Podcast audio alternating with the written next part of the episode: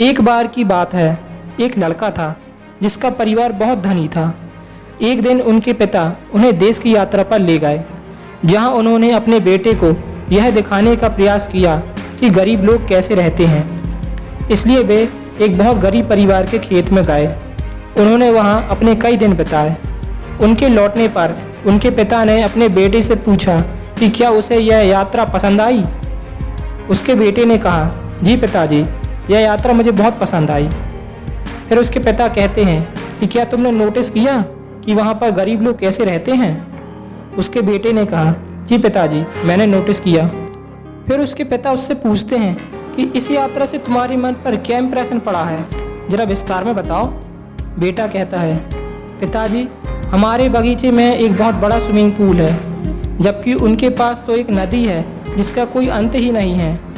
हमारे पास एक महँगी लालटेन है, लेकिन उनके पास रात में उनके सिर के ऊपर सितारे ही सितारे हैं। हमारे पास एक बालकनी है, लेकिन उनके पास तो पूरा ब्रह्मांड है। हमारे पास ज़मीन का एक छोटा सा टुकड़ा है, जबकि उनके पास तो एक अंतहीन खेत है। हम खाना खरीदते हैं, लेकिन वो तो इसे उगाते हैं।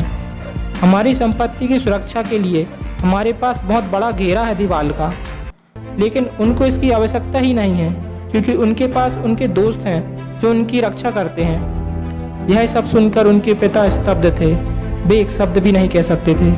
फिर उनका बेटा कहता है, धन्यवाद पिताजी, मुझे यह दिखाने के लिए कि हम कितने गरीब हैं। आप जीवन में देखते हैं। अपने जीवन में सच्चा धन और सुख भी भौतिक वस्तुओं से मापा नहीं जा सकता है। प्रेम, मित्रता और स्वतंत्रता कहीं अधिक मूल्यवान है।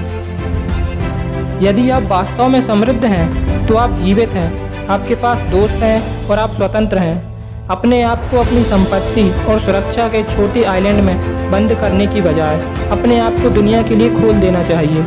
इस तरह तुम सबसे अमीर आदमी बन जाओगे, क्योंकि इस तरह पूरी दुनिया आपकी होगी।